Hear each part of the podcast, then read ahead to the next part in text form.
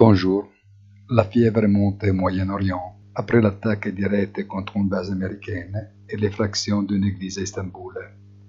Mais rien ne semble perturber les grands espoirs de ce que la Fed dira mercredi. Les anticipations d'une première baisse dès le mois de mars prochain sont renforcées, comme en témoigne l'évolution des contrats futurs sur le Fed Fund, reconnaissant comme toujours le rôle de la Banque centrale américaine comme guide pour les choix qui seront ensuite imités par le reste du monde. D'autre part, les États-Unis continuent de croître, dissipant les craintes d'une récession qui ne s'est jamais matérialisée. Mais la dette publique américaine augmente à un rythme encore plus élevé et son coût doit être sécurisé. Bonne journée et rendez-vous sur notre site easytradingfinance.it.